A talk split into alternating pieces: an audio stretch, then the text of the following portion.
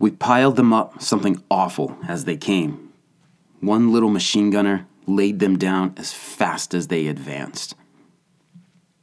Private Bernard Spellen, Company H, 112th Infantry, American Expeditionary Force, Fismette, August 27, 1918.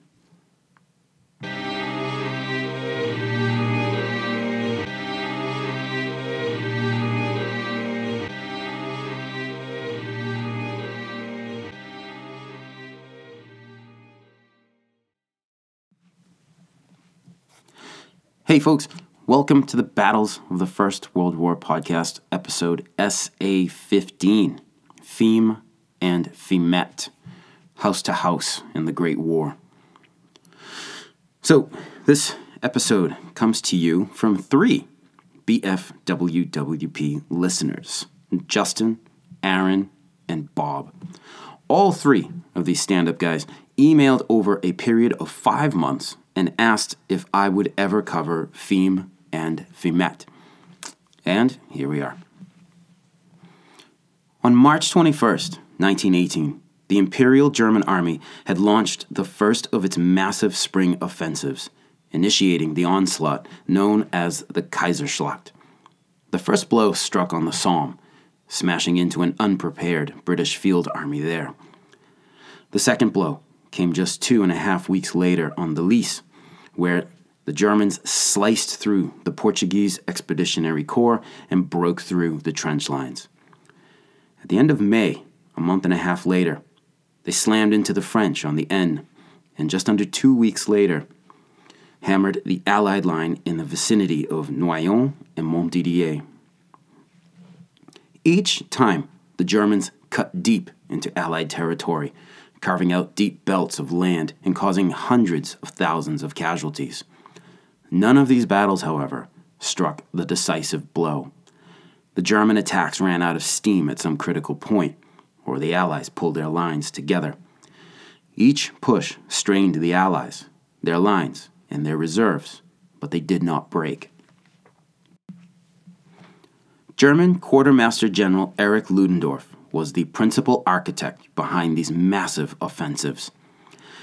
Despite blow after blow, the Allies weren't breaking or collapsing in the spring and on into the summer of 1918, and there was an ever-growing problem on top of that.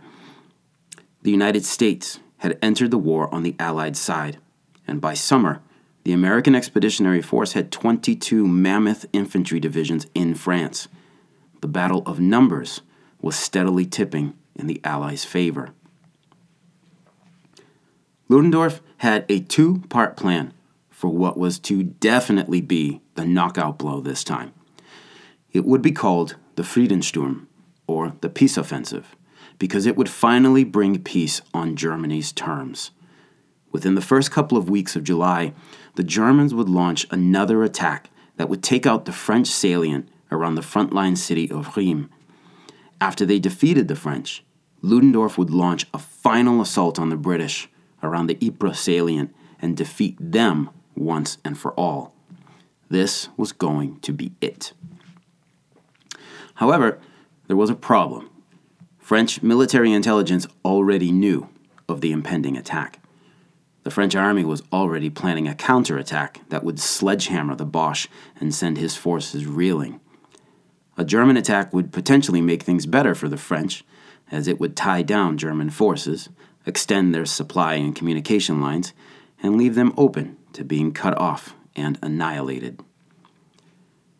The German assault came on the 15th of July. Before they could even begin their preparatory barrages, French artillery began soaking the German lines with shells. The Germans had been found out. Nevertheless, after a 4-hour artillery barrage of their own, the Germans launched an attack from Chateau-Thierry all the way out to Massige in eastern Champagne. The Frontkämpfer made some headway into the sector running from Chateau-Thierry to Rheims, where units of the French Fifth Army buckled and bent under the weight of the attacks. Between Rheims and Massige, however, French General Henri Gouraud's Fourth Army successfully parried most German assaults. The Germans were quickly burned out, and Ludendorff quickly began prepping his forward units to be ready to pull back from all ground south of the River Marne. He wasn't fast enough. The French 10th and 6th Armies launched their counterattacks at 0520 on the 18th of July on the left of the Germans' Marne salient, from Soissons to Chateau-Thierry. Combined American and French forces under the command of General Charles Mangin simply swept the exhausted Germans aside, beginning the collapse of the Marne salient that so strained the Allied front. Mangin's counterattack also signaled that from here on out, the Allies would be dictating the battles, not the Germans. With the evacuation order from the German 7th Army out, a fighting retreat began as the beleaguered Germans began pulling back from recently reconquered lands. Open warfare, or at least limited open warfare, returned to the battlefield. Trench positions no longer had the dominant say in how and where battles would be fought. The battlefield was now becoming ever more fluid, ever more confused, and constantly shifting. American infantry divisions, numbering around some 28,000 men and thus twice as strong as Allied divisions, participated in the steady pursuit of the retreating but ever dangerous enemy. Through late July, one of those American divisions was the 28th Pennsylvania Keystone Division. The Germans masterfully conducted their pullback, everywhere using rivers as natural barriers to their pursuers. The crossing of the River Urk saw heavy fighting, along with further bloody battles at Bois de Grimpet and Hill 220 near Cormont, northeast of Chateau-Thierry. By the end of July, the 28th was relieved by the U.S. 32nd Red Arrow Division for refit, although the 28th was to maintain close liaison with the 32nd. By the 4th of August, the German army had pulled back behind the river Vesle, meaning the Marne salient had ceased to exist. The front line was back where it had been at the end of May. The Doughboys of the 32nd Division, having received their baptism into combat after relieving the 28th, now faced the town of Fismes. It was still occupied by the Germans and would have to be cleared out. Following that development, where the war had changed from static positional warfare to one of limited maneuver, the fighting in Fismes was going to see something not much seen in the Great War: urban warfare. Fismes sits on the southern bank of the River Vesle, on the N31 road between the cities of Soissons to the west and Rheims to the east. Its sister village of Fismette sits across the Vesle on the north bank, and the two are connected now by a memorial bridge dedicated to the men of the U.S. 28th Division. Before the war, the town had a sizable and significant population of some 3,000 people and was a local manufacturing center. In the early months of the war, Fismes was given up by the retreating French as the German juggernaut rolled over the countryside. French engineers blew the bridge to slow the enemy down. Following their defeat at the Battle of the Marne, it was the Germans' turn to give up Fismes and the area around it. The bridge between the two towns was rebuilt in 1916. When the trench lines in the Aisne front froze the front line, Fismes became a waypoint for the evacuation of wounded troops through its rail lines. Due to their proximity to the front, Fismes and Fismette were under bombardment range for much of the war, and by 1918 had been thoroughly devastated. On the 4th of August, Doughboys of the 3rd Battalion of the 127th Infantry Regiment attacked toward Fismes. The battalion, already down to just 360 men, ran across some 2,000 meters of open ground under horrific machine gun and artillery fire from the Germans. It was during these actions that First Lieutenant Ray Dickup and his orderly, Private Wilfred Lloyd, both earned the Distinguished Service Cross for their actions under fire. Near Chazelle Farm on the edge of Fismes, Lieutenant Dickup was struck several times by enemy fire. Knowing he was mortally wounded, he ordered his company forward and led the charge until he fell dead. Private Lloyd was hit with the same burst of fire. Having lost his weapon, Lloyd grabbed a rifle from a dead soldier and continued with his company's charge. Very quickly, 2nd Battalion was called in to support, and together the remnants of both units broke into the ruined town. Fighting continued over the next 2 days as the Americans slowly cleared the shattered streets and homes of Germans. In a week's fighting, the 32nd Division had taken some 4,600 casualties. In recognition of their efforts, French General Charles Mangin nicknamed the division Les Terribles, and the name stuck. On the 7th of August, the tired men of the 32nd Division were relieved by the men of the 28th. The Pennsylvania Doughboys were back in the fight. The ultimate objective for them was a plateau 4 kilometers north of Fismes, but more locally, 2 spurs of high ground to the northwest of the town would need to be taken too. Bridgeheads across the Vesle needed to be established as well so that future operations could jump from them. The 112th Infantry Regiment of the 28th took over the line from their fellow soldiers of the Red Arrow Division. Colonel George Rickards reported on the takeover. Excerpts from his report come to us from James Murren's 1919 history titled With the 112th in France, A Doughboy's Story of the War. Tuesday evening, August 6th, Rickards wrote, orders were received to relieve the 125th and 126th Infantries by the 112th Infantry and the 109th Machine Gun Battalion in the advance line south of Fismes. The 2nd Battalion, Captain Phelps commanding, was sent to the town of Fismes. The 3rd Battalion was conducted by an officer of the 126th Infantry to Les Grandes Marais, which is west of the sector designated for this regiment. 1st Battalion, with the Machine Gun Company and HQ Company, was held in reserve. 1 Company, 109th Machine Gun Battalion, less 1 Platoon, was posted on the high ground in Bois de Grimpet, and another at Ambion.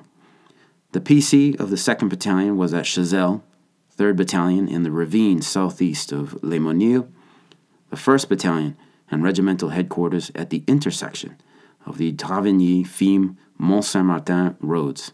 The relief of the 2 regiments was completed about 3:30 a.m.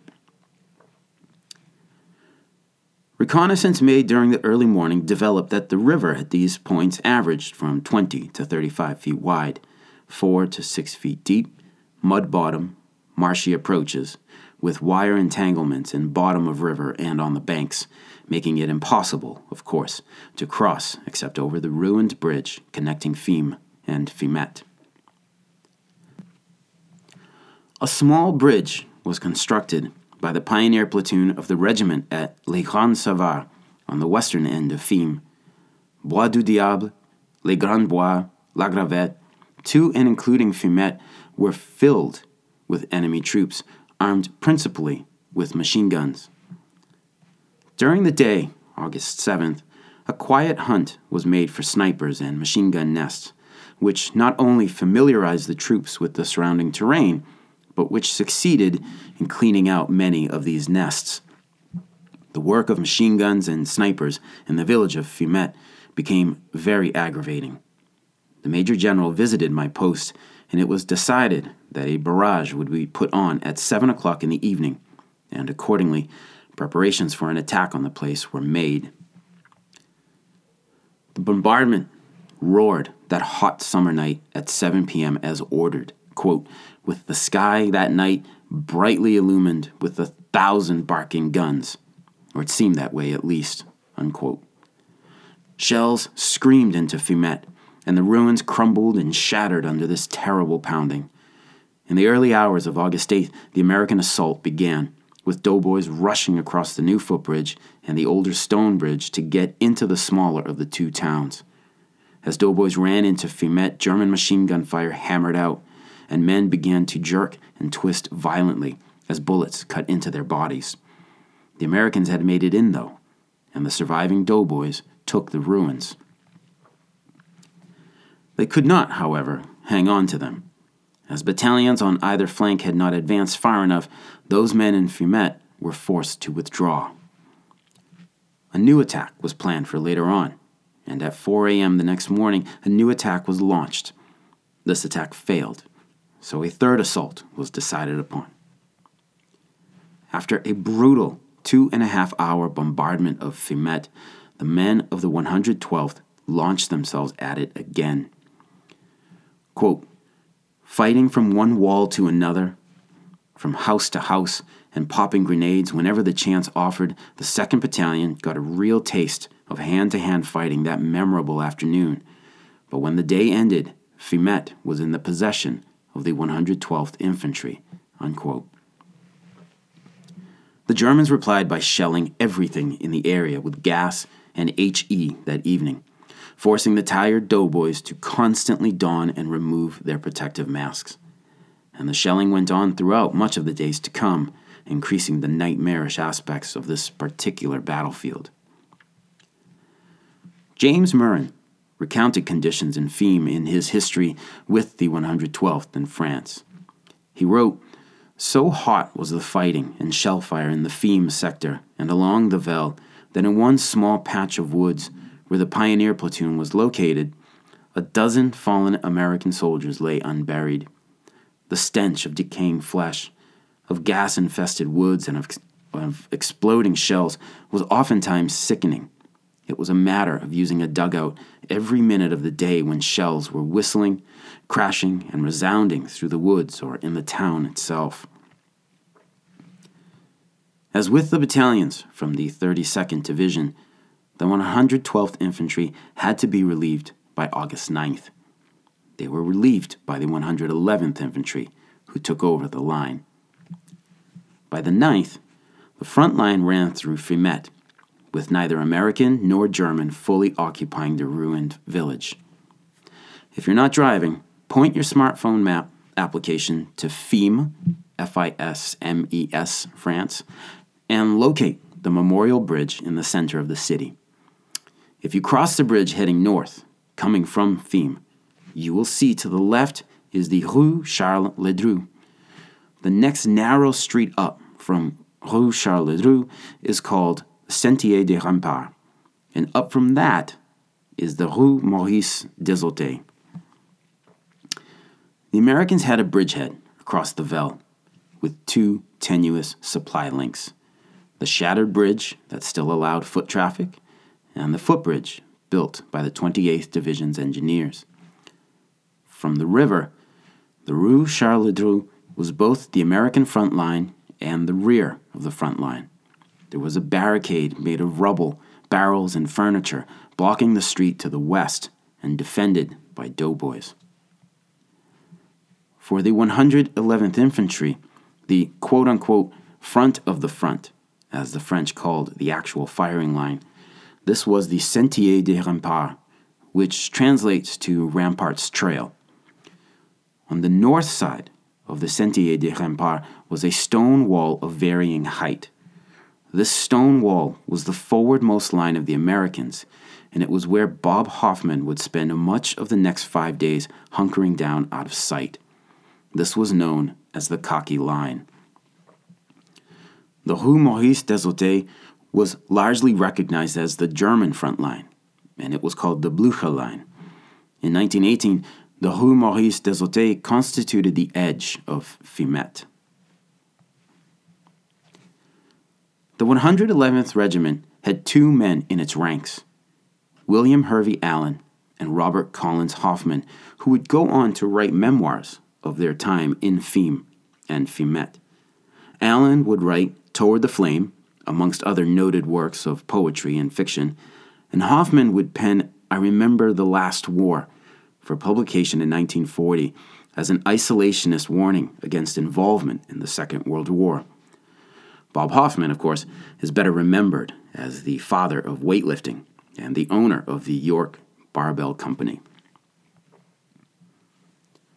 Hervey Allen wrote of the battle handover process, quote, I reported myself to a captain of the 112th Infantry, who, it turned out, was commanding the battalion in Fiume at that time, told him where we were, and asked him what he wanted us to do.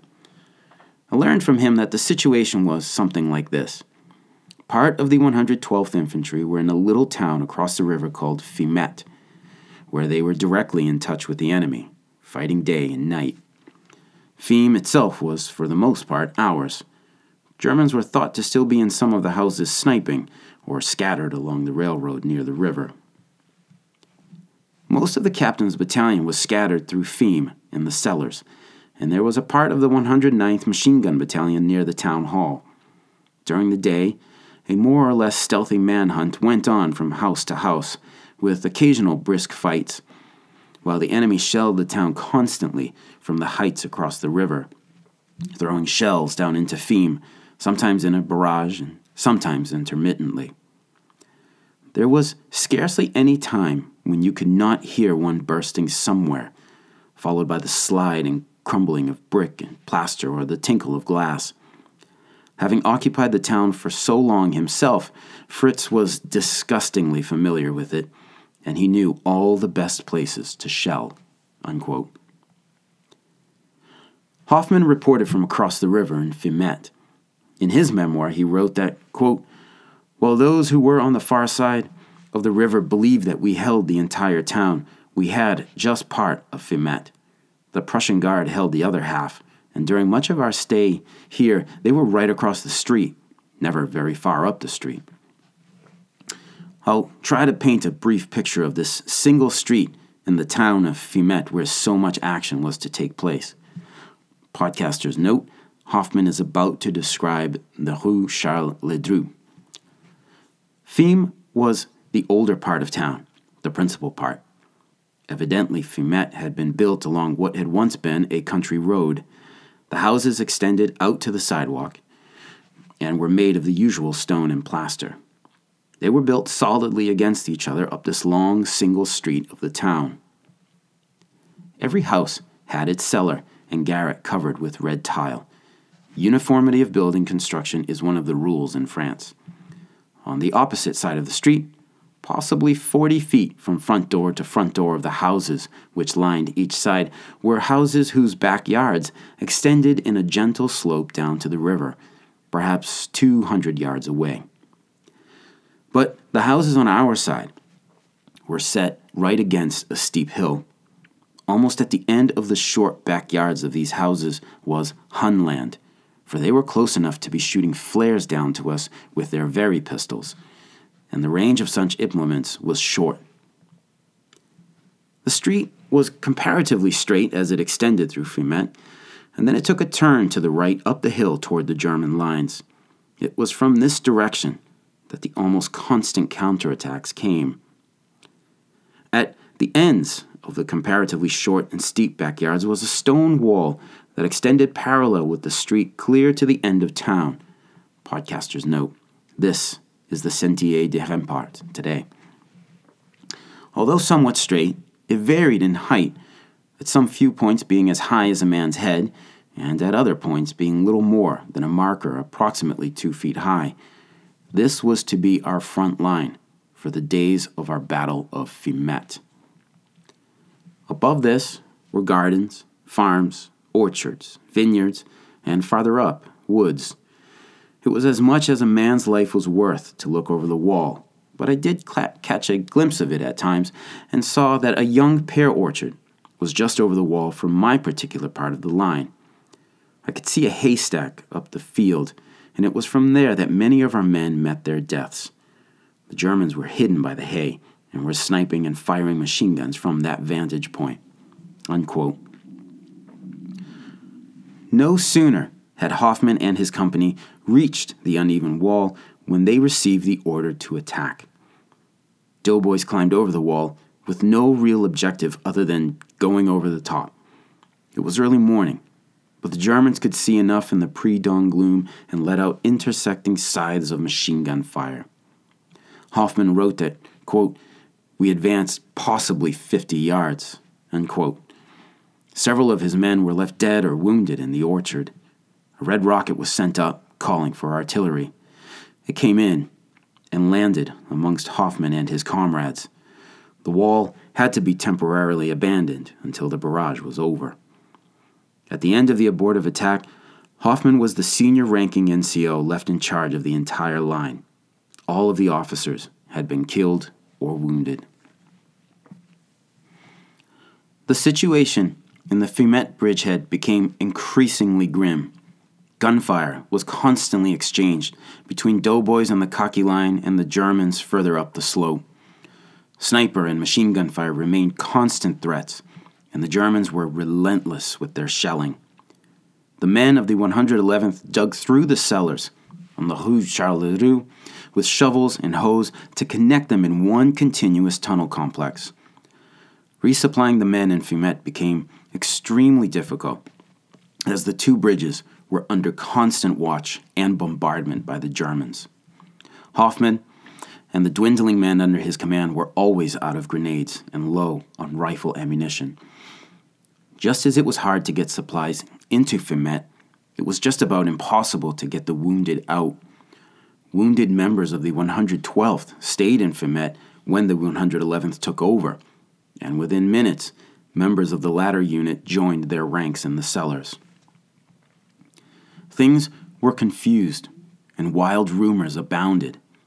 Bob Hoffman reported that, quote, there was a rumor at the time that the guns behind us were being directed by a German officer.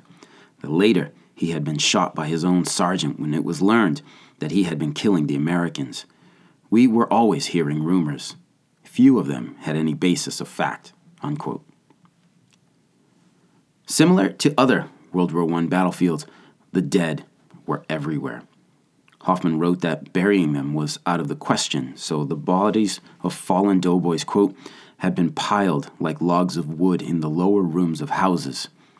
It was August, you must remember, and flies swarmed by the millions in this place where the dead had held sway for so long, end quote. Following the 111th Infantry's failed attack beyond the low wall, the Germans above them increased their barrage of both machine gun and trench mortar fire on the American bridgehead. After shoring up the Cocky Line as best as possible with the surviving men and talking to another lieutenant, Lieutenant Hervey Allen decided that he was going to cross the Vesle by the footbridge and get word back to battalion command on how desperate things were in Fismette. If we did not receive reinforcements and ammunition and get the help of a barrage on the hillside to clean the enemy out, we should not long be able to hold the town, he wrote in his memoir, Toward the Flame. Allen's ordeal, just to get across the Vesle, a river to the French, but really a glorified stream now swollen with summer rains, is an example of a theme that returns to me time and again in my research for the podcast. That theme is one of the superhuman amount of work put in by the combatants on both sides of the wire. The amount of sheer effort and sweat and labor to get things done by these men and women is nothing short of stupefying. An excerpt from Allen's memoir will illustrate the amount of effort involved.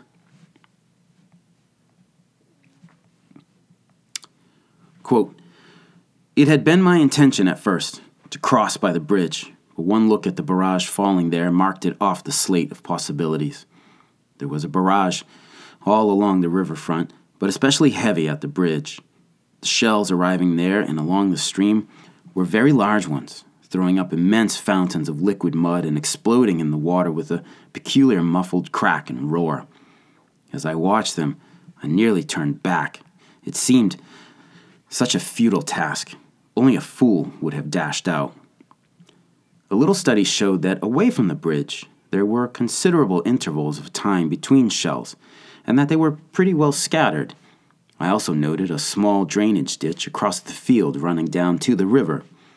Along this was the path which led to the ruined wooden footbridge, now floating level with the water and partly shot away. I could see the tangle of it from Fismette. Through the barrage haze, Fismes looked miles away, the white houses standing out more plainly in the sun. The ditch was the only thing that could enable one to reach the river.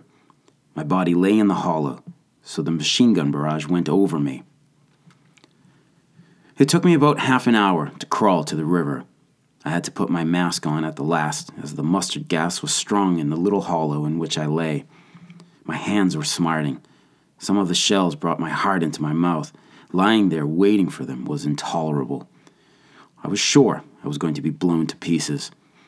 The river was very nearly in flood, and so there was no bank, the field gradually getting soggy and swampy till it sloped out into the water.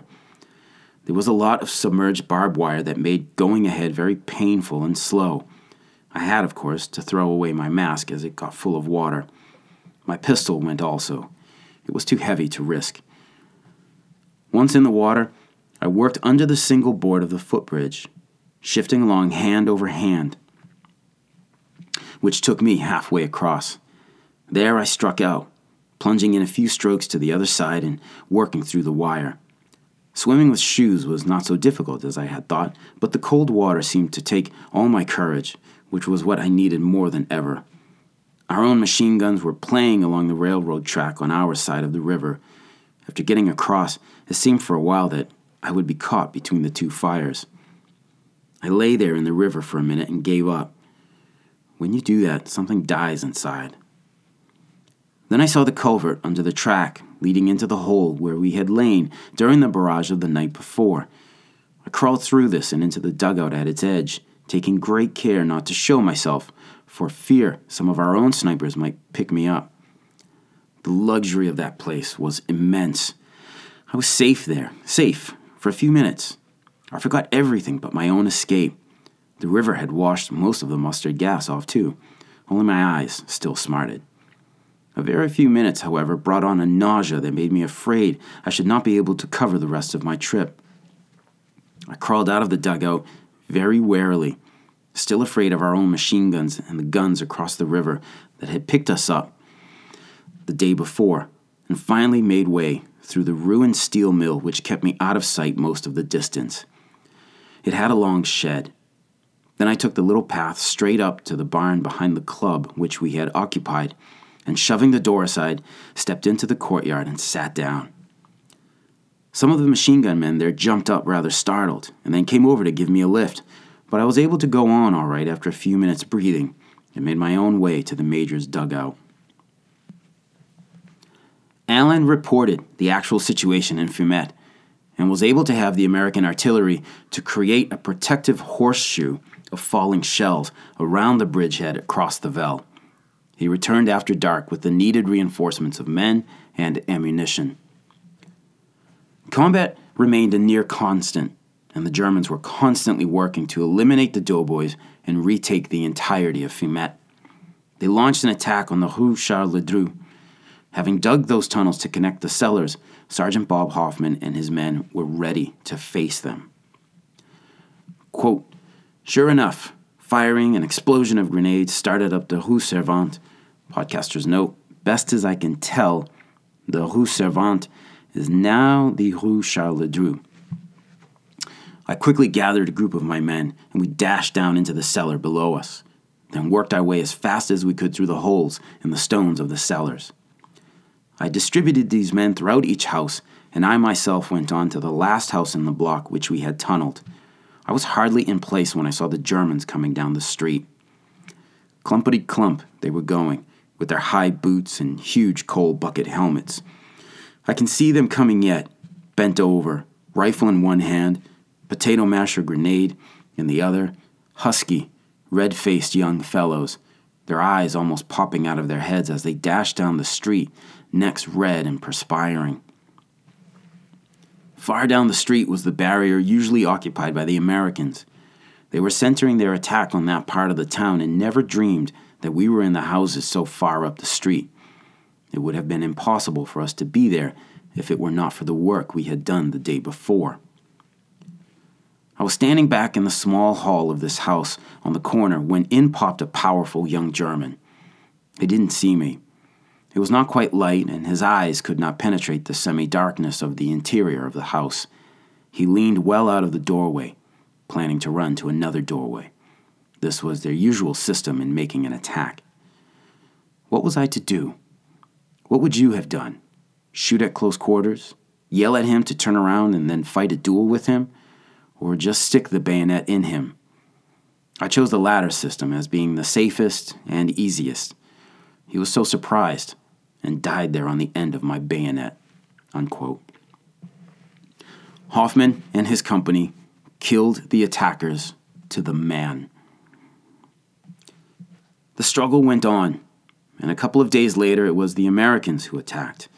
3rd Battalion of the 111th attacked up the high ground to the west of Rue Charles Ledru.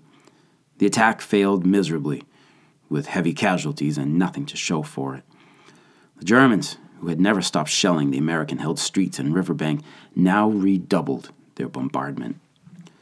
The Americans responded with their own barrage, pounding away at the high ground above Fismette for over an hour.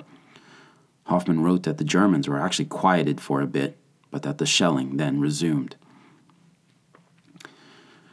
It also came with an attack on the wall at the Sentier des Remparts, with waves of infantry emerging out of the pear orchard above Hoffman's part of the front line.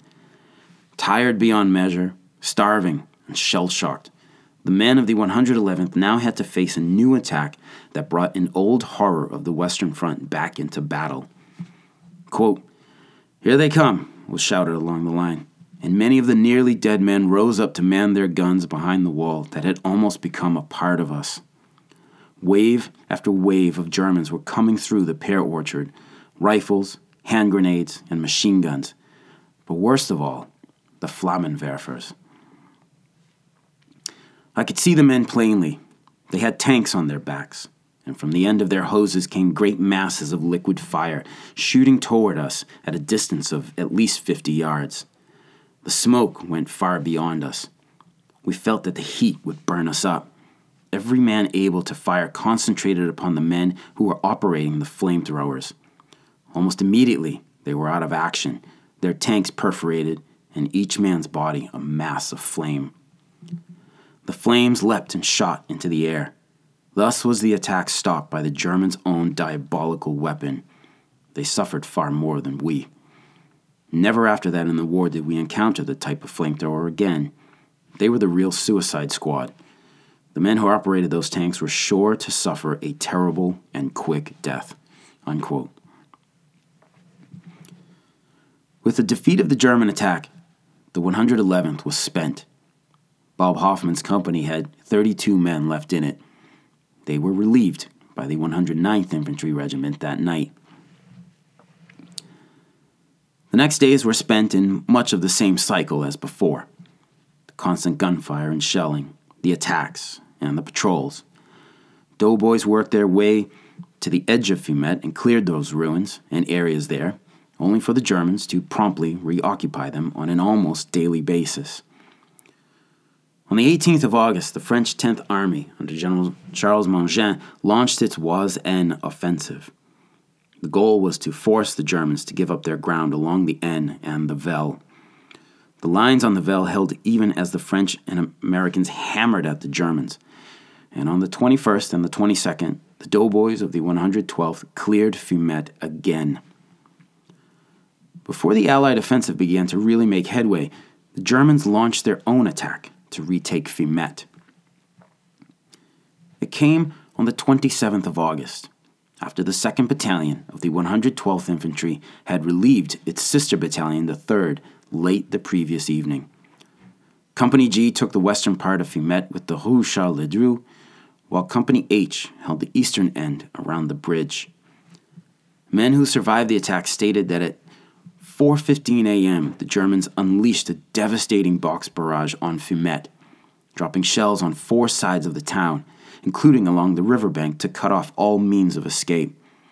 Companies G and H of the 112th, with some 230 men between them, were instantly cut off from the rest of their division. Emergency flares sent up by them went unseen amidst the morning fog and exploding shells of the enemy bombardment. Fismette, a collection of bullet-shredded and shell-shattered buildings littered with stinking corpses, trembled under the weight of iron slamming into it. The Americans were set up in combat groups in the houses and cellars of the southern part of the town. Doughboys stayed where they were in the upper floors of the ruined buildings until the shelling forced them downwards. Those already in dugouts startled involuntarily as shells impacted just feet above them. The barrage lasted somewhere between a quarter of an hour to a half hour. When it lifted, the Germans stormed into Fismette from the line of houses they held at the northern edge. Later accounts would put the attacking force at around 1,000 men, and all were seasoned Frontschwein who had been pulled from the end front to deal with this little village. With hearing shattered by the bombardment and the swirling fog and smoke of the barrage, exhausted and starved from the previous weeks, the Doughboys readied for the assault. Lieutenant George Riggs, an officer in Company H, faced what Bob Hoffman had said he would never face again. He and his men were near the bridge to Fismes on the eastern end of the American bridgehead. Quote, "As soon as the barrage lifted, the Germans began to pour down between combat groups, which were located in the second stories of the houses. We opened fire, threw hand grenades from the entrances to the cellars, and ran across the courtyard to the street, thinking that the bunch across there had formed a line along the street. There wasn't a line there, however, and the Germans were coming up the street towards the east with liquid fire, shooting at the houses on the south side of the road. We killed the first two liquid firemen. A post of about 4 Germans was in a shack in front of the bridge. I think we killed them all. We silenced them anyhow. The Germans continued to pour down, however. We were at a place just in front of the bridge then. 2 of my men had been automatic riflemen, but had no rifles and were wounded. We were outnumbered on each flank, and we withdrew. It was getting light, and we crossed the bridge under cover of a dense smoke. Then we continued along the road to the railroad. When the enemy started bombarding Fismes, we lay in holes along the railroad for 15 minutes, then started out to find some of the companies." End quote. The American position began crumbling. Everywhere, combat became confused. Private C.H. Wright of Company G related his experiences, which capture some of that breathless chaos. Quote, "It was the wickedest barrage I ever saw, starting at about 4:30 and continuing for 15 minutes, then advancing. We held our ground until it took the roof off, then we went downstairs and kept up our observation there while in the building. But we couldn't do much observation because of smoke and fog. Then Jerry came down in big numbers. It seemed to be a sort of mob rule with no organization. They seemed to be concentrating on this one post. We pulled out of the rear of the building and dropped down. Some of our fellows were still in dugouts on account of the barrage, and we told them to get out of there. One of the men ran towards company headquarters to tell Lieutenant Schmelzer, and each man then made a fighting position for himself. Private Goodyear came from the headquarters with the word that Lieutenant Schmelzer said, 'Stand and fight.' So we turned back, and just as 3 of us were going out the door of the court, a bomb dropped in front. It hit Corporal Leitner, who fell on me. We bumped into 2 men from H Company. Then I saw another soldier near us. I thought he might be an American, but his helmet came down over his ears, and he had a potato masher in his hand. I pulled the lock on the rifle and pulled the trigger, but there was nothing in the chamber. I managed to load somehow and shot him. The Germans came up in columns of 2s, bombing all the way. I took a bomb from the corporal and threw it, and the shuffle that followed, I lost my rifle. I reached for it, and it was gone. Then I hurried back, found myself in a courtyard. I went out one door and saw Germans, went out another and saw more of them. I ducked into a doorway and stood there. A bomb exploded not far away. Then I saw one of our men. He was calling for Lieutenant Landry. I saw Lieutenant Schmelzer busy with a wounded man about that time. The Bosch had us pretty well surrounded. We got down near the river and took up a position. One German came towards us and we got him, then another, and so we picked them off for a while. We started cross-firing then and got more. That is where we were when the boys started surrendering. Then we beat it to the river bank, and the only thing for us to do was to run the bridge then. One man swam the river and was wounded. There were 5 of us who ran for it, and we got out safely. We ran up the street and Fismes until it turned. We knew E and F were in support. We looked for them. We saw 2 H Company men, but they knew nothing of E and F. All I can say is that there wasn't much organization in that fight. There were men all around, coming out of holes, doors, and windows into the street. The Americans and Germans were mixed up. We had to look hard through the fog to make out whether it was our own man or a Boche." Unquote. With the confusion, crumbling leadership, and resulting disintegration, the Doughboys were surrounded and either taken prisoner or killed on the spot. The Americans didn't just hand Fismette over, though. As Private Wright recounted above, they fought as best as they could. As the Germans surged into Fismette, Doughboy machine gunners cut into them viciously. A Lieutenant Joseph Landry held the western end of the Rue Charles Ledru and, with a pistol in each hand, shot down every German who came at him until a sniper took him down. 44 German corpses were later counted around his position. Sergeant Richard Moore, a sniper on the American side, lay down pinpoint fire to cover retreating Americans, and it was recorded that he killed 7 of the enemy in as many minutes. Moore died of chemical exposure the next day. As the Germans steadily eliminated the Americans house by house, many Doughboys were forced to surrender. Others ran across the bridges and back into Fismes. Some swam across the Vesle.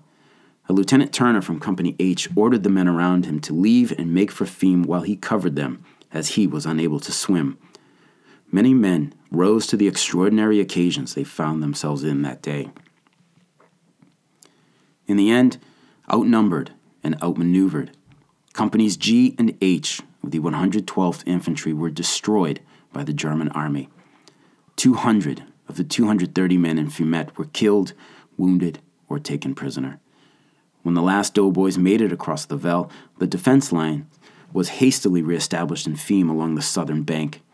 The German attack, a copy of the American attack of the 8th of August, had succeeded in wrenching Fismette back. It was a shocking loss for the 112th Infantry Regiment and the 28th Division. 2 admittedly understrength infantry companies had been wiped out in just a few hours. The German victory at Fismette was short-lived. Just a week later, the French-led Oise-Aisne offensive had its effect. On the 2nd of September, units of the American 32nd Division broke through at Juvigny, therefore closing the Soissons to Saint-Quentin road off to the Germans. The Vesle front was now untenable. On the night of the 3rd to the 4th of September, German forces withdrew from Fismette and everywhere else along the Vesle front. As soon as dawn came, the 28th and 77th Divisions advanced across the river after the Germans, as the latter made a fighting retreat to the Aisne. Fismette was secured on the 4th of September, 1918. Casualties for Fismes and Fismette are difficult to pin down. In the week before the Pennsylvania men took over Fismes, the 32nd Division had lost some 4,600 men in a week's worth of combat. In the period of nearly 8 weeks, from mid-July to September 10, 1918, the 28th Division bled out some 8,800 casualties. Of course, not all of these men were casualties due to operations in Fismes and Fismette, but the 28th Division's battalions spent most of August fighting it out in those two towns. From here, the men of the 28th and the 32nd Divisions were shifted further east into the Meuse region, where they would take place in the greatest battle the United States military has ever taken part in, the Meuse-Argonne Offensive. There would be more blood spilled there before the Imperial German Army and the Second Reich were finally hammered into submission and thus persuaded to accept the armistice. Questions, comments, or concerns? Please don't hesitate to contact me at verdunpodcast@gmail.com or get at me on the Twitter at WW1podcast. Check out the BFWWP website, firstworldwarpodcast.com, for some photos, and check out the Battles of the First World War podcast page on the Facebook. Thank you so much for listening. Talk to you again soon. Take care.